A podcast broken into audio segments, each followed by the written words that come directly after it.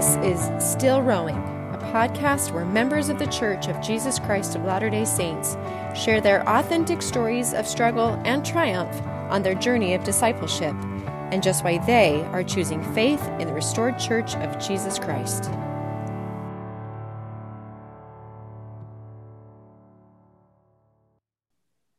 Ty Mansfield is a practicing marriage and family therapist and an adjunct instructor in religious education at Brigham Young University. Ty completed his undergrad work in Asian studies and has been actively practicing mindfulness for over 10 years. And he is uh, certified with Jack Kornfield and Tara Brach in their mindfulness meditation teacher training program.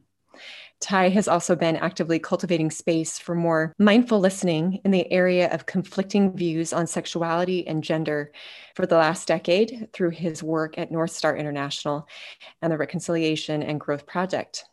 Ty and his wife, Danielle, and their five children live in Provo, Utah. Welcome to the Still Rowing podcast. I am your host, Tara McCausland, and welcome, Ty. I'm so thrilled to have you here. Thank you. Happy to be here. This is actually a conversation I've been wanting to have even before I started the podcast. Mm-hmm. So, um, yeah, needless to say, I think that we've got a great conversation uh, ahead of us that will really, I hope, bless those who listen. Mm-hmm. One thing that I didn't mention in your bio, because it was in the back of the book, um, Ty is a co author of a great book titled The Power of Stillness and that will be the fodder for a lot of the conversations that's going to follow. But I wanted to preface it with this, if you don't mind, Ty. Meditation for me was not even on my radar probably five years ago. And do you remember that talk given in general conference titled What Lack I Yet? Uh, vaguely. Um, I can't remember how long ago it was, but I remember, you know, taking that to heart and um, you know, saying a prayer and, and just trying to figure out what, what do I need to work on? And through that process, my answer, surprisingly to me, was you need to learn how to meditate. And, you know, that was really kind of out of left field for me. I was waiting for you need to be more patient or, you know, work on being more meek, you know, the, the regular stuff that I was just anticipating. But the the idea of learning to meditate really was kind of a foreign idea for me at the time and mm-hmm. i've since learned why the lord had directed that that thought. But perhaps you can start us off by just giving us an overview of what mindfulness meditation is and what it might have to do with us as latter-day saints. At the heart of latter-day saint theology is community and ultimately intimacy with God, with each other, and with ourselves. And I think to the degree that we can't be with ourselves, we can't be with each other uh, or with God. And I think one of the, as I was first kind of turned on to like mindfulness, I mean, we can, there's some backstory to that that we can talk about, but one of the metaphors that kept coming to my mind and i just felt like this was the spirit bringing it to my mind. Meditation i mean mindfulness is one of many kinds of meditation right? So they're not necessarily synonymous per se but but um uh, and in the you know in the book we talk primarily about mindfulness but uh, certainly there's a, again a, a, broader scope.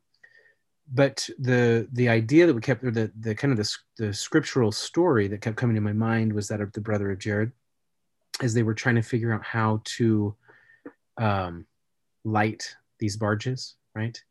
And he, uh, you know, it mentions that um, that the brother of Jared went and took these stones and he molten them until they were clear as glass. So there was a work that he could do individually to make transparent this medium. And then the real work, you know, I mean, it was God that was lighting these barges, but but he had to make clear so that the light could shine, right? And I think much of meditation is about getting clear. It's not so much about emptying, like you know, they have these thoughts about just emptying your mind or humming mantras, and you know, there can be meaningful, certainly meaningful practices in, in that in that way, but it's really about just getting clear, clear with ourselves and being fully present, right? And the more clear we are as we come to God, we then pray that He will light us. He will give us His Spirit. He will do His work through us. And the, the mm-hmm. clearer vessels we are, the more power, the more good God can do through us. Hmm. And so I think there's there, that's and I think I see that's what Jesus is doing is he's going up into the the mount to meditate, right? He's being with God, being still with God, being powered by God, and then he came out and did his work. Hmm. I love that.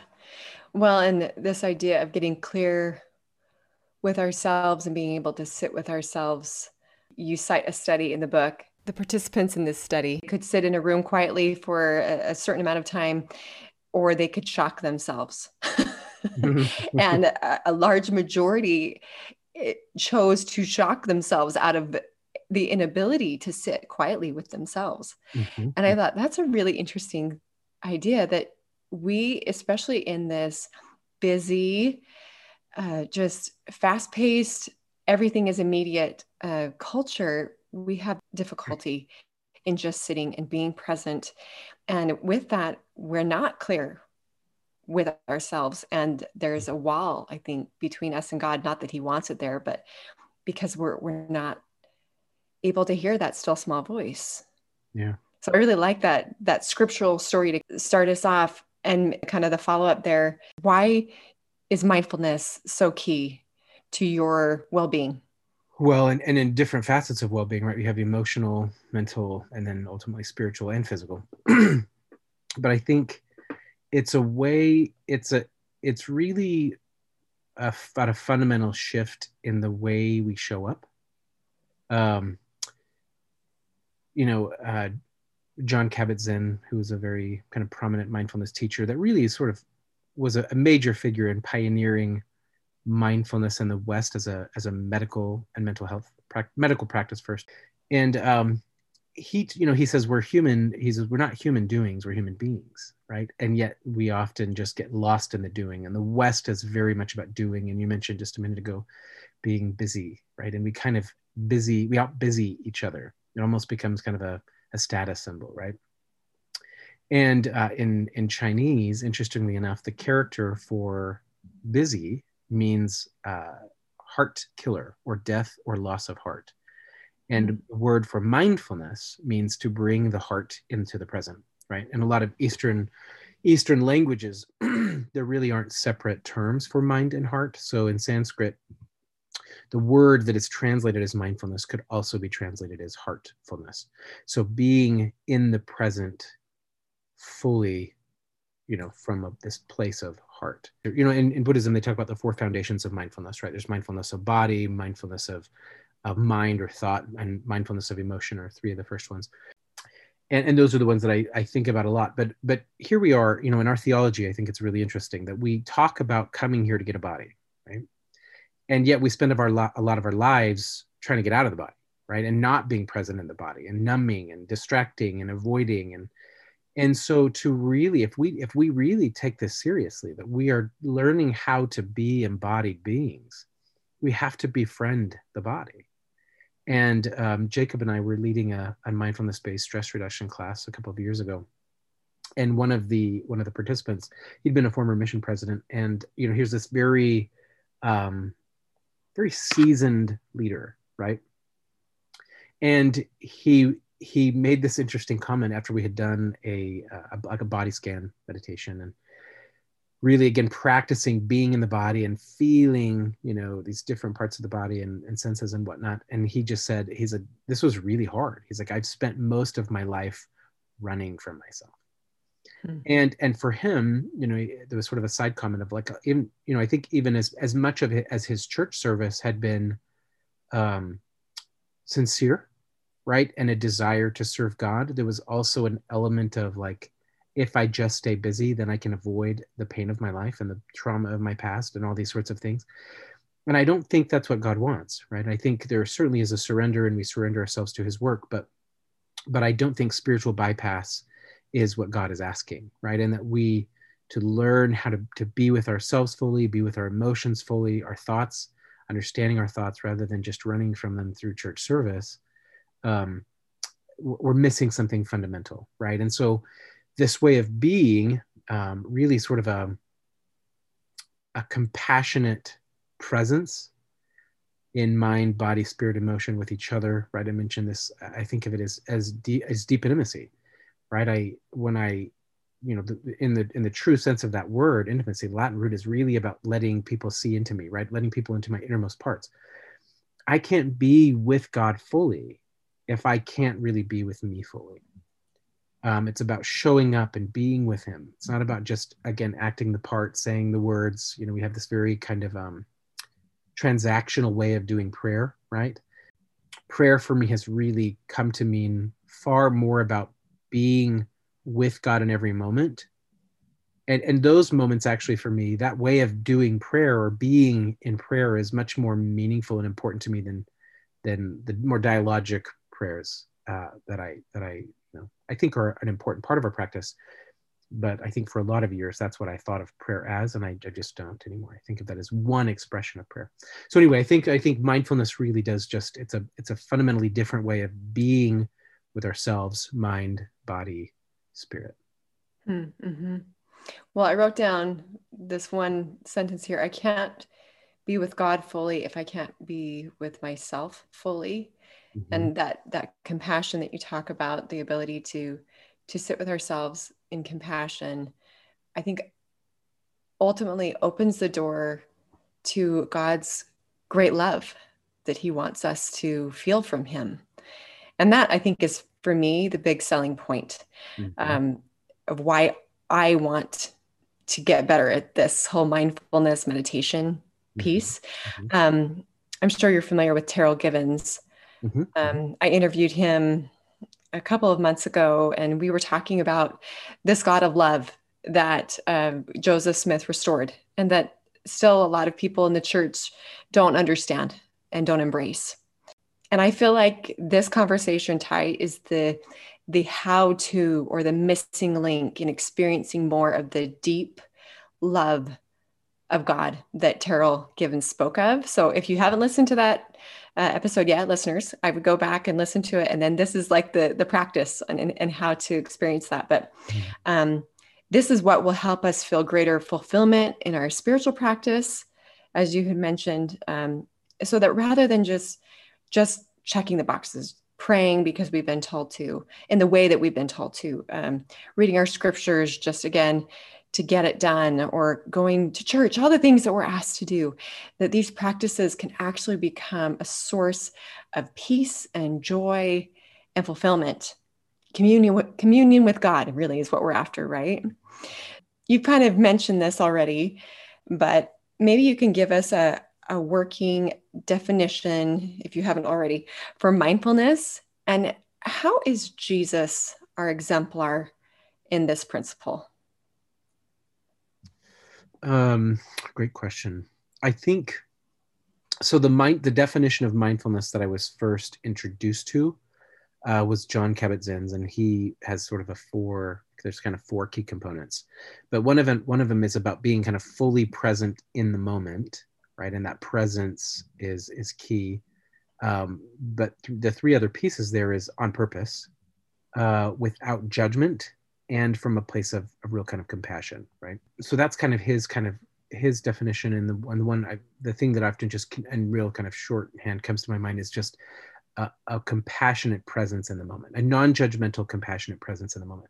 Because I think the other piece of this that I think is really critical is that we often I don't know how much of this is like just the Western mind, the way we're kind of socialized in the West, and how much of this is just natural man. I imagine there's probably a little bit of both. But we very much were doers.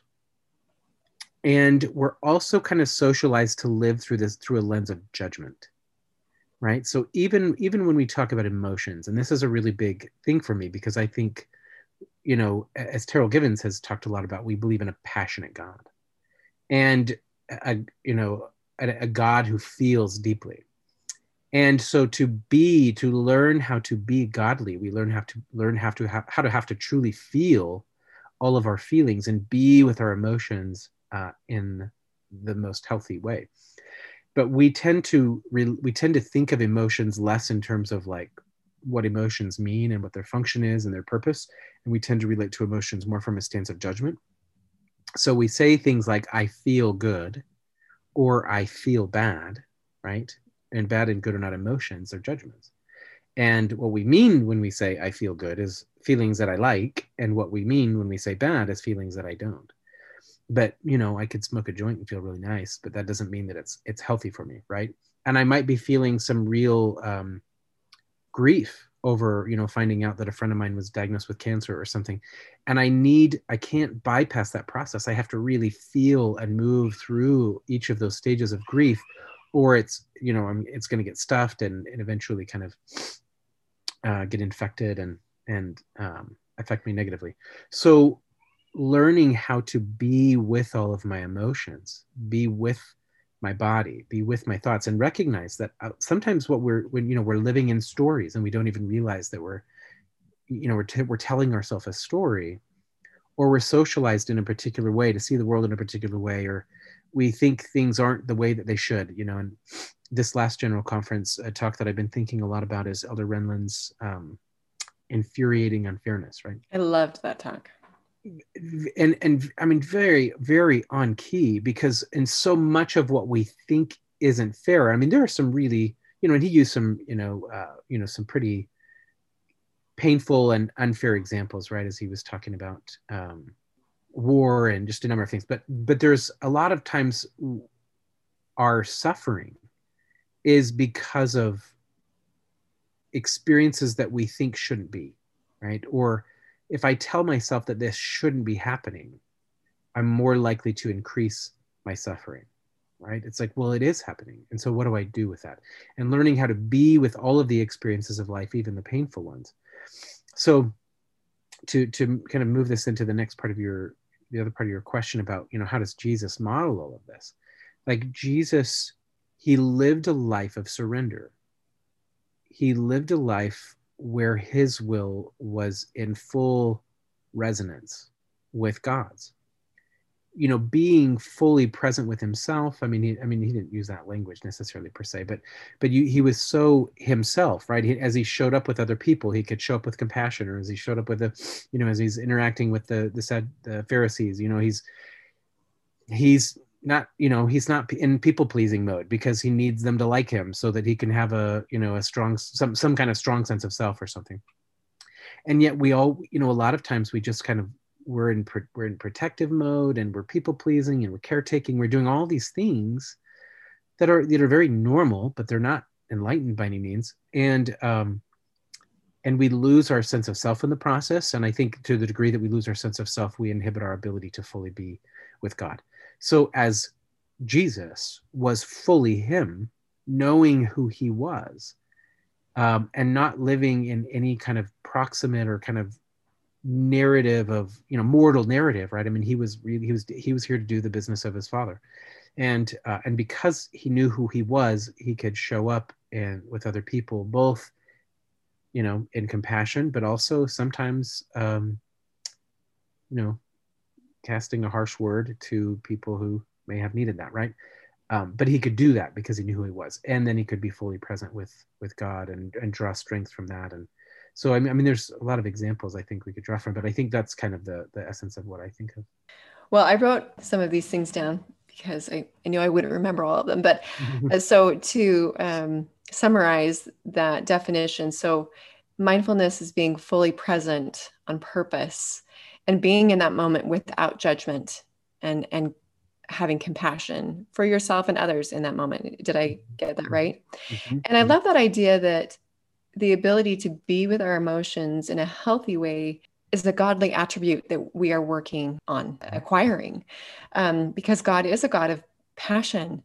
And sometimes i think that's hard for us to digest because we think well that doesn't sound like the kind of you know eternal life that i want to live if i have to feel so much all the time for mm-hmm. eternity but you're right that that god has learned how to to ease into all of these emotions in a healthy way and in a, in a way that makes i think life and existence most fulfilling a God that is passionless is no God that I can connect with.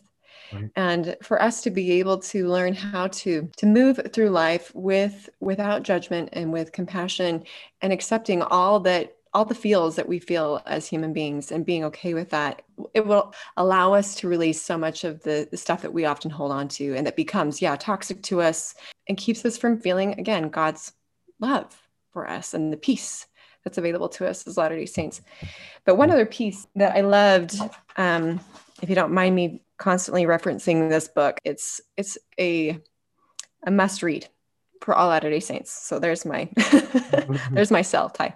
Um, but one of the things that you brought up in the book was Jesus was our exemplar in this, not just in how he would go about his interactions with people. Christ showed us that yes, service and teaching and all of these things are important, but he modeled the ability to uh, remove himself and get some quiet space so he could commune with God and, and get some clarity with himself. And I that was really important to me because I never really saw that in the scriptures. We are busy people, and especially as Latter-day Saints, you know, we're eh, the hive was what we were all about, you know, the Deseret. And that was for whatever reason, that was like an aha, like, yeah, Jesus did do that. I don't have to be going, going, going constantly to be a good disciple. Does that make sense? Uh-huh. No, perfect. And we and we ask this question, right? I mean, when we think about, you know, what would the Savior be doing? I'm trying to be like Jesus, right? But when we think of what, you know, what did Jesus do, and or what, you know, what did Jesus model for us? Are we go specifically to what he did, right? The teaching, the healing, the you know, all those sorts of things, and um, I think we do. I mean, to your point, we miss those moments of transition. We miss the moments of being. We miss the moments of withdrawing right? And um, and resting and renewing in god um, and if we do kind of acknowledge them we don't really i think we don't really weight them the way that we need to do. I mean it just as a a really key part of a life of worship the restoration starts in the sacred grove and you know they move from the sacred grove to the beehive but we tend as much as we you know value the sacred grove moment that was the moment that joseph right? It was his experience with god. It's not necessarily a type for our experience of god as much. You know we're kind of used to the beehive where it's all you know just doing doing doing and you know industry and you know with helping hands and all the things that would again that we're known for and that are are good but they're just one piece of it and it becomes distorted if we don't also anchor in the sacred grove as well yeah, I'm a doer. and that's a great thing most of the time. But I think a lot of us, we do, do, do, and go, go, go. And we feel the burnout, and our discipleship stops uh, blessing our lives in the ways that our Heavenly Father intends all these things to bless our lives.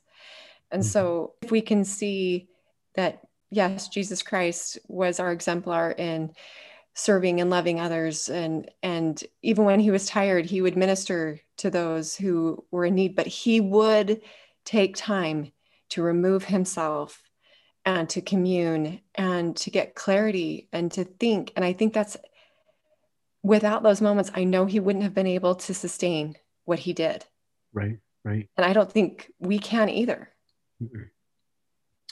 And and i know i i can only speak for myself here but i know that when I get into that mode, where I, when I'm not taking those moments of real, um, of, of connecting and communing, and I, you know, and, and I've said a lot of prayers in my life that didn't really weren't really connecting or communing, right? So I, saying prayers, I don't, I think isn't really the answer. It's the it's being with God in prayer, but in this in this very communing way, and I think but there are also times in my life where um, and this is one of my my weaknesses is that i have a hard time saying no to good things and so i do i over i overload and i get overwhelmed and i burn out and and i and i i can feel you know the more that i do that the more i become imbalanced i'm not able to do those things as well i need that connection with god but i i be you know in the imbalance i lose it and and thus can't even do what i want to do right and so it really is about um, staying rooted uh, in order to be able to to bear the right fruit. Absolutely. Now I'm curious because this is something that a lot of people don't consider to be a part of our Latter day Saint tradition. Um, mm-hmm. What turned you on to this practice of mindfulness meditation? Why did you choose to get all this training and how has it helped you help others? Mm, good question. So when I decided to go back to school, because my, my undergrad was Asian studies, as you mentioned in the bio, uh, I was at the time, I mean, I had a minor in business and my whole, I, my kind of initially the goal was you know, China had just entered the WTO when I got home from my mission, and I was thinking business opportunities with Asia just seemed, you know, it's kind of something that was in a lot of, you know, international kind of public discussions. And then by the time I graduated, I had spent two summers in China, and I was thinking more in international relations, maybe working for the State Department. So I had gone back east, and I was working for a consulting company while I was preparing to take the Foreign Service exam and it was then that I had some very spiritual experiences leading me to go back to school in family therapy. And that was a, I never considered being a therapist, never even crossed my mind.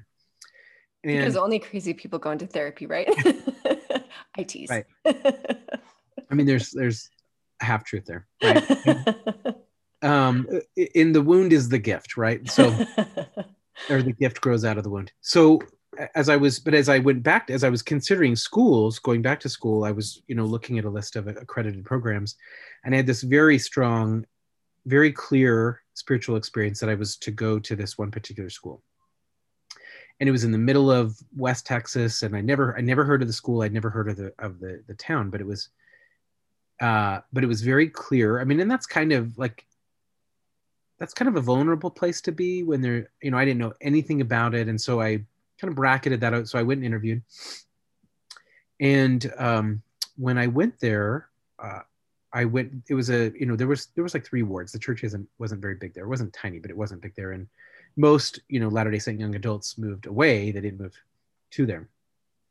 And so when I you know I went and I interviewed, uh, had some confirming experiences that that's where I was supposed to be. So it felt very right. But as I got there, um, I really enjoyed my program. I loved the professors. I loved the other students. I was a little older. I was uh, in I was 29 when I started, and most of the other students, I think there was only like two other students that were older than me, and they were like going back to school with kids, and they were married with kids and, and were going back. Everyone else was much younger. I was the only Latter Day Saint in in my cohort. So as much as I enjoyed it, it also like it felt kind of lonely, and um, and I remember, and I was single at the time, so I was, I remember I would just, I had this prayer, this kind of ongoing prayer of like, of why, why did you bring me here? And um, and as I would ask this prayer, there was, there wasn't like a clear like one-time answer, but this, there were these, this kind of phrase kept kind of subtly coming to my mind with greater and greater clarity and it was to learn meaningful solitude.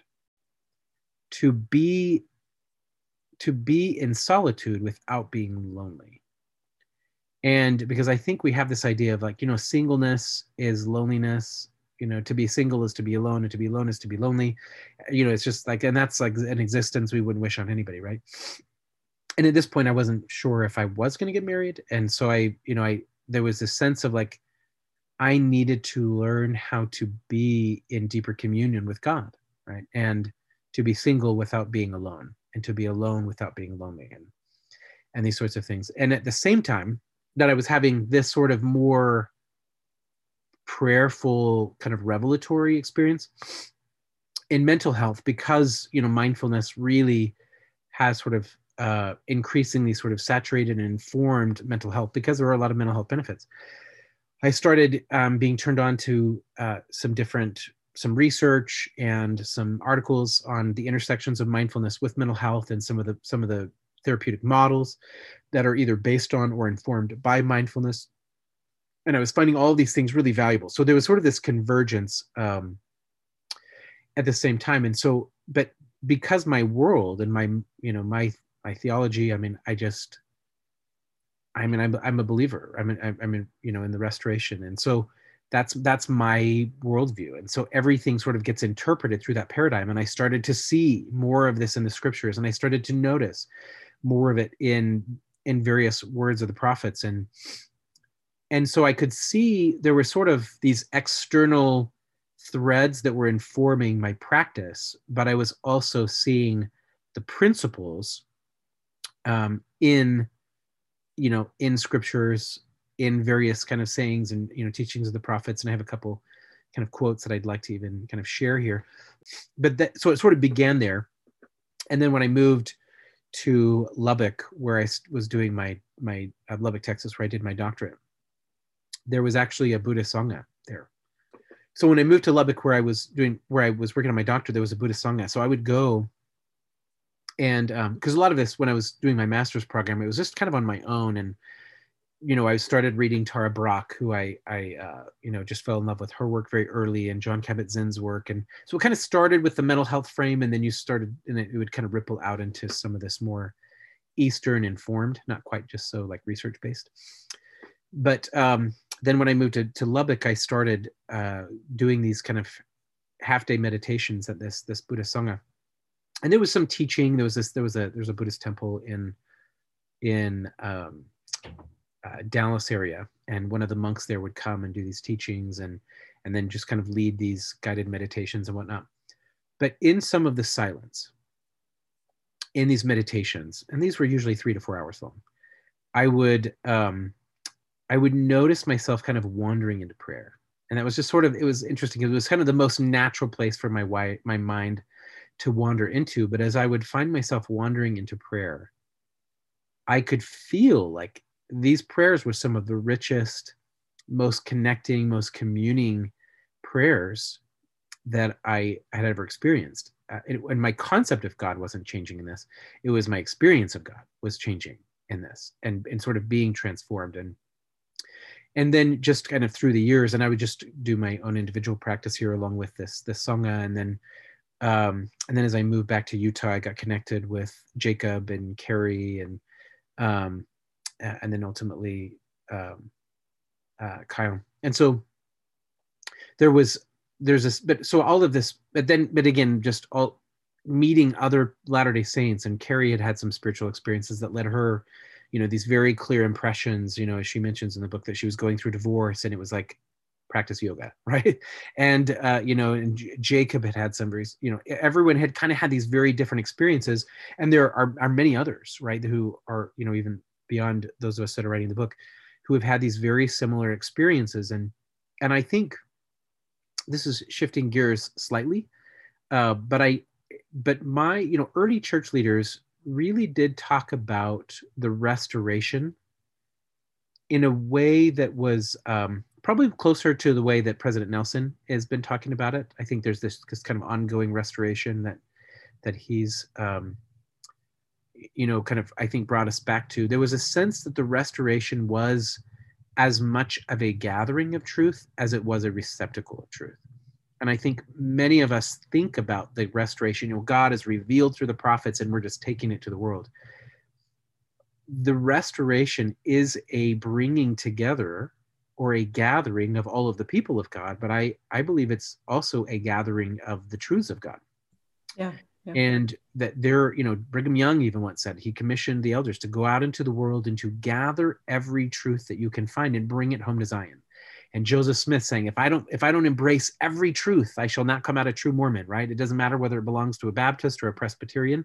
And we could add a Buddhist or a Taoist or a Jain or whoever, right? It's, truth is truth. And the restoration gives us um, i think a, a, new more eternal framework but it's a lot of frame. And i think a lot of the the, the picture is you know in gathering there's a, i think there's a richer picture that you know comes in as we're gathering a lot of these other truths. And so i see i've never felt like any of this was conflicting.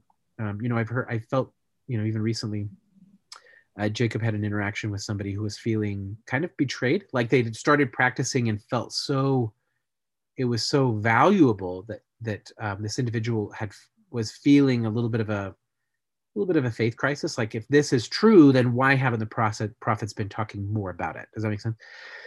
and I just think, and I've never really felt that. I've just kind of always operated within this framework that I'm free to gather truth and and live out truth wherever it comes from. And then, um, but you know, I mean, ten years ago, if you told somebody you were started meditating, I mean, they would you were kind of halfway out. I mean, they were kind of worried about they'd probably start praying for you, you know. And, and so, but I mean, there really has been, I think, a pretty a pretty dramatic shift just in the last five to ten years where. Um, you know people are seeing it are, are really sort of embracing it more and more and seeing it uh, as uh, integral yeah well and i think the world that we are trying to live in now as disciples is vastly different than the one that joseph smith lived in or that yeah the the early christians lived in that there were more opportunities for this solitude and this communion because it just was a quieter world. Mm-hmm. There was less to distract mm-hmm. and to pull us away from those moments that we would naturally have with God, you know, working out in the field or that were just quiet. Mm-hmm. And so when you talk about how, you know, five or 10 years ago, people would might be concerned you're meditating um, because it seems foreign to us. Um, mm-hmm. I think people are being turned on to this because we have to be that much more intentional about connecting with God in our very loud, busy way of life. Yeah. And and we're missing out on some of the best pieces, as I said, of our discipleship because we just aren't finding those times. And so meditation and mindfulness creates a, space for us to be with God in the way that we are intended to be with Him. Yeah. So I love that you said that Carrie and, and Jacob, and they they are co-authors of this book, The Power of Stillness, that there were different things that brought them to this. And like for me, I was so surprised when that was the answer to my question of what what should I work on? You need to learn how to meditate. Mm-hmm. and and I've really come to learn that um, it's been in those quiet moments where I stop talking mm-hmm. that I can hear God Mm-hmm. And beforehand, I just had such a rote way of praying that I think I was he just he couldn't get a word in edgewise. Mm-hmm. And so I I wanted to ask you um, how and you've already alluded to this, but this practice of mindfulness and meditation, what does it have to do with prayer really? And how has it changed the way that you pray? I've come to think of prayer more as as, as a way of being um, less than something that I'm saying. And um, to even share a quote, we talked about this in the book, but I think Elder Christofferson he gave a talk that where he really kind of captured this really well, where he was he was referencing an interview that he had listened to with uh, Bishop Tutu, who was the Anglican Archbishop of South Africa, and the interview or the interviewer asked um, Bishop Tutu uh, he said, How have you found, or have you found that your relationship to God has changed as you've gotten older? And then Bishop Tutu responded, Yes, I'm learning to shut up more in the presence of God, uh, quote unquote. And then this is kind of quoting Elder Christofferson's take on this, but he said he recalled that when he was younger, he prayed with what he called uh, a quote, a kind of shopping list, end quote. But now he said, I think I am trying to grow in just being there. Like when you sit in front of a fire in winter, you are just there in front of the fire and you don't have to be smart or anything. The fire just warms you. And then uh, Elder Christofferson kind of commented on it. He said, I think that's a lovely metaphor to just sit with the Lord and let him warm you like a fire in winter.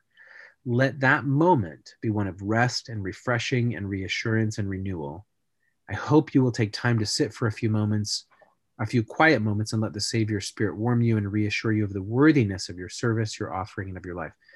And I think if there's anything that I would say, it's that, right? Where I just, to be honest, I think I'm, well, family prayers are always a little chaotic with little kids. Yeah.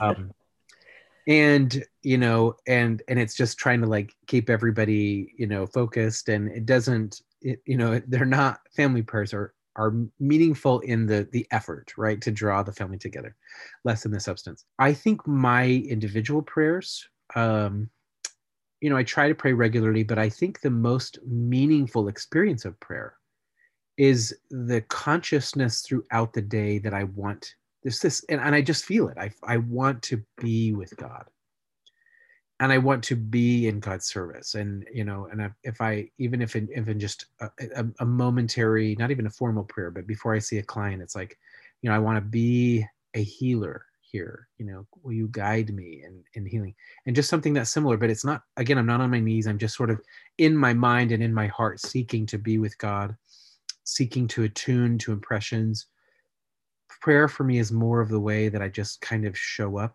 in on a day-to-day basis in relationships and um and again i mentioned that you know this my this feeling of intimacy with the that mindfulness is really about intimacy with self, God, and each other. And all of that, I think in true worship, all of those kind of converge at the same time, where we experience God in each other. We experience our, you know, God in ourselves. We experience um, ourselves in God. And we see, we have a deeper, you know, experience of each other when we see God in them. And, you know, so ultimately it's, it's really all, rather than seeing these kind of, kind of existing in these, kind of compartmentalized spheres of life that true worship is really the convergence of all of those and and less kind of formal distinctions if that makes sense and so I, I think that's kind of where my own kind of worship and my spirituality is is uh, is moving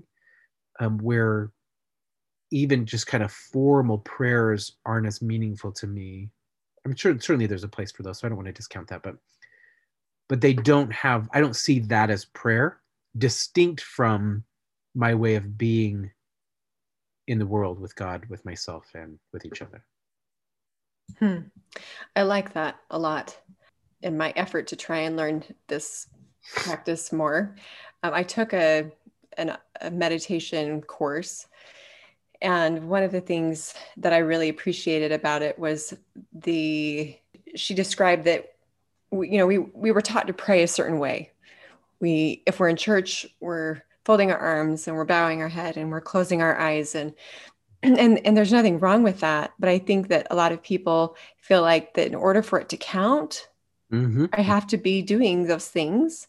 I have to be kneeling to show respect, and and and I feel like we need to shift our thinking around that so that we can as you said, it's, it's more of a state of being and just having God by our side through the day mm-hmm. um, and having a prayer in our heart. And not that we don't still do those formal prayers, but I've recognized that for myself, that if I want to sit with God, I can't be kneeling because I can only kneel for so long.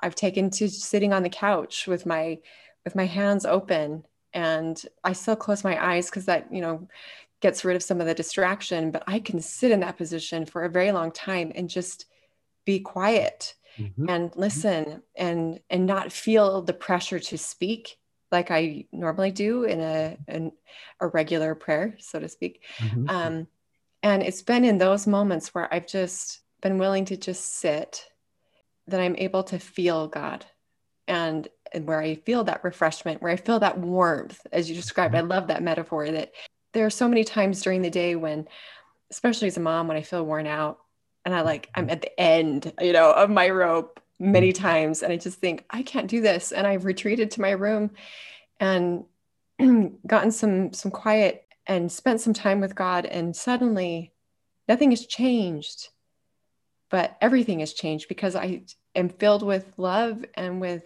greater mm. compassion and just more strength to move forward and I think that's what the power of real mindful being with God or prayer is. And that's what I've experienced. And so, for those listening, maybe the invitation to open your mind up beyond what you have previously thought prayer was and experiment with different positions, sitting or even laying down if you need to. But the, the end goal being, am I sitting with God? Am I feeling warmed by His love? And can I quiet myself enough to hear Him? Mm-hmm it's my hope that those who are listening will really recognize that there is something here that maybe they've been missing that could really be life changing for them as well. I had mentioned earlier, I, I, wanted to, if I can, read a couple of quotes. Yeah. One is uh, just, I think uh, it's kind of a, uh, a beautiful statement kind of from President McKay on this. And then another from uh, just a contem- another Latter day Saint teacher practitioner that I think he captures this idea that I think is really beautiful.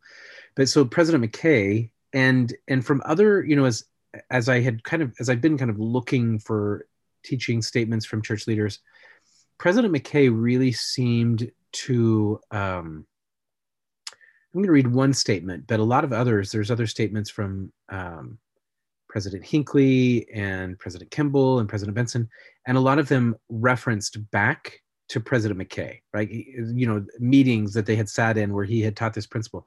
So he seemed, President McKay really seemed to be an advocate of this. But he, at one point he said, We pay too little attention to the value of meditation, a principle of devotion. In our worship, there are two elements one is spiritual communion arising from our own meditation, the other, instruction from others, particularly those who have authority to guide and instruct us of the two, the more profitable introspectively is the meditation. Meditation is the language of the soul. It is defined as a form of private devotion, a spiritual exercise, consisting in deep, continued reflection on some religious theme. Meditation is a form of prayer. It is one of the most sacred, uh, most secret, most sacred doors through which we pass into the presence of the Lord.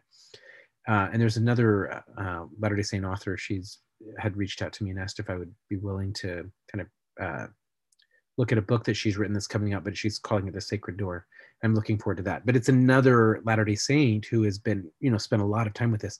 But this this idea too of of restoration, coming back to that theme, and that all of these, I think there's a there it's sort of seeded in in the in the restoration like in our scriptures there's a lot of seeds that it's not like we have everything right now right? But I think the seeds are there and the frame is there. And I think a lot of what we're these are all kind of starting to kind of bear fruit. But but this is from John Kessler, who's a he's a Latter Day Saint. Uh, he's an attorney, but a, a Zen meditation practitioner. But he said this. He said, "I believe that the Church of Jesus Christ of Latter Day Saints has the potential to engender the most profound meditative tradition in the world." This may be a surprising assertion, since we Latter day Saints tend to be pragmatic and often emphasize doing rather than being. However, the restored gospel is uniquely inclusive of being and becoming, and through the gift of the Holy Ghost, sourcing inspiration and revelation by being still, even for a moment. I have faith that over time we will increasingly integrate and develop meditative practices as a complement to our more active prayers, which will optimize experiencing a personal stillness, an inner peace, and an inspired life grounded in our relationship with our uh, with our Father in heaven and Savior. Right? That this idea, not only are we, is this just like weird, you know, this kind of weird foreign thing that we're integrating, but not only is it kind of central and really sort of embedded and implicit with within our faith, within our scriptures, but I think the idea that um, that we really could develop one of the most profound meditative traditions in the world and in his words i mean to me that's um i believe that and i absolutely but i also think that's a lot of that's you know there there are other traditions who have spent hundreds if not thousands of years um developing some of these practices i think a lot of the restoration is going to be learning from them not just kind of developing them in, in you know independently yeah, I think it's a great point. We can we can bring in the truth from our brothers and sisters outside of the church and learn from them through this process. But one of the things that I do really like about in your book, you point out that we have these built-in opportunities, like in the sacrament, to have a few minutes of stillness and silence to really reflect on on the Savior's atonement, what that means for us on our week, um, temple work we should, we should think more of it as temple worship mm-hmm. where we can go and especially in the celestial room we have an opportunity to be in god's most sacred space and mm-hmm. sit with him there mm-hmm. in solitude and and i think so often we're in such a hurry to mm-hmm. just get back home and get back to life but we miss that that key opportunity to be warmed by him and to receive revelation in his house and in scripture study taking moments to pause as we read and to think about the words and maybe even have a little dialogue with the Lord and say, teach me here. Mm-hmm. What does this mean? And, and not be in such a rush to get through the chapter or through the come follow me lesson, but mm-hmm. to sit with God and, and allow Him to instruct us. And so I think that as we reflect on really what's already a part of our, our Latter day Saint practice, there are so many opportunities to be still and mindful and to feel God's love and presence and and that renewal that can come through those those practices. Mm-hmm. Um, can you share a personal experience where being mindful made all the difference in a hard situation? Yeah, uh, coming back to where I started to learn mindfulness, I think this idea of, you know, we we live in a lot of stories, and this is where I think unpacking stories and seeing thoughts, you know, in in a lot of kind of Buddhist teachings, mindfulness teachings, you know, it's a it's a really important idea that we understand that we are not our thoughts, we are not our emotions, we are not our bodies. Uh, that we, you know, even from an LDS standpoint, right? We inhabit these bodies, but these bodies aren't us. We're here to have a meaningful learning experience, but we're all getting an upgrade later, right? This is just part of our our, our a learning ground. But I think very often we identify too closely with our thoughts. We identify too much with our bodies. We identify too much with our emotions, or we don't really quite see them. Like I feel, therefore I am, right? This kind of expressive individualism that we live in uh, culturally. And so, but I think even in the church, we we teach and promote ideas that are not bad, but I think often we get we get attached to them, right? So, you know, I think for for people whose lives, you know, we have this kind of, you know, you you know for you know for men you have young women you know young men's priesthood you know deacon teacher priest at these ages and women you have these different kind of mile, milestones and then you get you know you, go on a mission and then you get married and you know you know, have these very kind of key milestones in life that are timed for you. And so it leaves people feeling and not that again any of those are problematic if we can you know be flexible within them but I mean, I work with people as a therapist. I, I work in Provo, so I, you know, close to UVU and BYU. I have a lot of students, and it's amazing how many students at 24 just feel like life is over if they're not married, right? Or that they, somehow that ship has sailed, and it's like, how in the world at 24 do you think, or even at 30, like why does 30, you know, why is 30? It's like you know, quarter, you know, midlife crisis, you know, at 30 if you're not married, and so we just have a lot of stories of how life should be and if it's not then i failed and you know this kind of thing. And i and i got caught up in that. Uh, i remember i graduated from byu at 26 single and you know there were 18 year olds moving into my ward as i was moving in. I just thought i'm i, I had almost a decade on these on these people and so it just felt like i was left over and and i remember as i was you know, there's there's this is a the plot thickens and all this is I'm, I'm oversimplifying in a lot of this, but because there's a lot of other dynamics at play. But there was a point in which I had to kind of one of the things this idea of recognizing thoughts and stories and narratives and that those are just stories. And that i was my story was going to be a story that i lived out in god. It wasn't going to be my parents story or the church's story for me or you know according to certain you know um, narratives around when you should get married or when you you know i even going back to school at 29 you know when i'm you know finishing up my masters with you know at 31 with people who are finishing it up at 23 and just feeling like i'm like late to the party or something mm-hmm. and i didn't finish my doctorate until later and i was i was one of the last of my cohort to graduate. I started my doctorate single, finished married with four kids. I mean, it was just so many things happening all the time and just not getting lost in the stories. And my, my doctoral advisor, he had to keep reminding me, he's like, your path is just not very, it's just not a traditional path, right? I mean, you've, you're doing so many other things that you can't compare, but it's so easy to go there, right? Yeah and and mindfulness i think the training of mindfulness even though even today i still really have to be very intentional to not get lost in stories or expectations or judgments of self or taking on judgments of others or whatever that that learning how to just be And if I'm being in God, everything is going to play out as it needs to. And my life doesn't need to look like anybody else's life. And it doesn't matter when I get married or if I get married. If I'm in service to God and my life is being lived out in the way that God is leading me, it's right.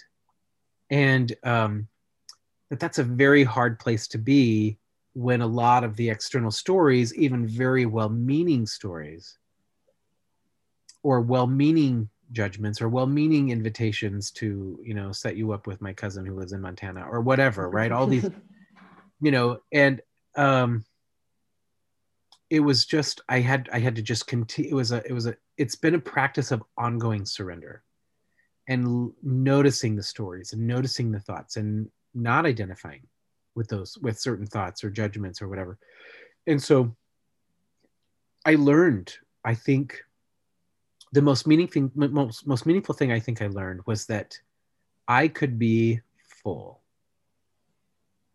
in christ in god regardless of what my life looked like. Hmm. when elder christofferson gave his talk several years ago uh, on um, give us this day our daily bread but it's really this kind of give us today today's bread and learning how to live in the moment i feel like god's just spent 10 years teaching me that. Like i like i really believe in that. And when president nelson says that you know that that uh, the joy is the result less of the circumstances of our lives and more of the fullness or the focus of our lives god spent 10 years you know years teaching me that. But it wasn't but it was god teaching me that through this medium of learning how to be mindful and the principles of mindfulness and the practice and you know these other teachers and all of that. Because of that i could i learned how to feel joyful and that i was living a purposeful meaningful life regardless of what it looked like. And again i was single for many years and um and even though i'm married and love being married and have five beautiful kids i know that if i was still single I could still be I could still live a joyful, meaningful life because of these principles that I learned through the practice of mindfulness. I love that. Uh, and I think that's really what it boils down to. Our Heavenly Father intends for us to feel joy, even now in mortality, which can be rough. If we're living in Christ, our lives might not look like the typical Mormon trajectory type life, but we can be truly happy and fulfilled. More people in the church are now single or divorced than they are married. Yeah, yeah. And for the first time, and I think in the United States. Mm-hmm. But um, so many of our challenges, I think, come from an expectation of our life looking a certain way. If we can learn to live in God, and mindfulness and meditation is a big part of being able to get to that place, mm-hmm. then um, then our lives can can go where they may but mm-hmm. know that life can still be joyful and that the lord will take care of us and we can feel his love through it all and i think really that's what he hopes for us as his children and especially as latter day saints as we're trying to do all this stuff that we've been invited to do it's not about doing the stuff so much as being with him mm-hmm, mm-hmm. through the process amen I, I I've come to believe that there's not a single experience that we can have in life that can't, by purpose and design, lead us deeper into the heart of God. That can, can't move us into knowing God better. And yet, if but if we're living in the stories of the way that things should be or shouldn't be, and what's normal or not normal, or you know whatever, it, it's really easy to get lost in that. But every experience that we could possibly have in this life can lead us closer to God. Yeah, I absolutely agree. And isn't that a beautiful thought? Yeah. That we really can rejoice in all things, even though when they're when we're in the middle of the messy, sometimes we may not feel like rejoicing. Yeah, yeah. Um, well, I've really loved our time together, Ty. Thank you so much for for being here, but also for taking the time to learn all of this so that you can teach others about it I think this really is, as I said at the beginning, this is the missing link for so many of us who are not feeling joy in our discipleship. That the Lord intends for us to feel His love, His support, and we just need to stop and spend more time with Him, and then we will feel it. It's mm-hmm. there. We just have to stop. Mm-hmm. So, well, why are you still rowing and choosing faith in Jesus Christ and his restored church? Why am I still rowing? I am rowing because it's right, because it's good. I want to be where God is. And I believe in the work that God is doing, both in and through this restored church.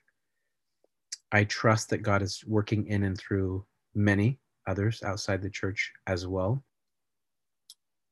I believe in the doctrine that this church is a key piece of preparing for the second coming of Jesus Christ.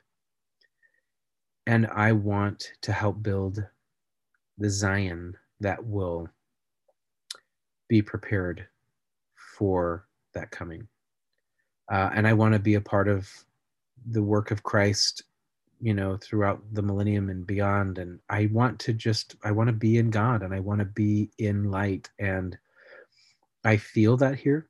And I know that as a community, we're still growing and we're still learning and and that's going to be an ongoing part of our, our collective experience but i i believe in the process and i believe in what god is doing in and through us and that he is growing us individually and collectively and um and i just i want to be a part of that and i feel life in it. I feel joy in it and um i'm committed to it. I love it. Thank you so much ty. I really appreciate your time and testimony tonight. Thank you, Tara. It's been a it's been a pleasure.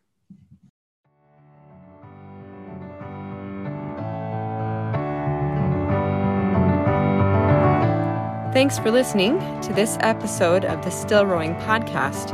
If you would like a little daily motivation to keep rowing, you can find me on Instagram at Church of Jesus Christ underscore SR underscore podcast and on Facebook at Church of Jesus Christ SR podcast. Also, if you've been enjoying this podcast, if you would go to iTunes and leave us a rating and review, that would help us spread the word about still rowing. Thanks again for listening.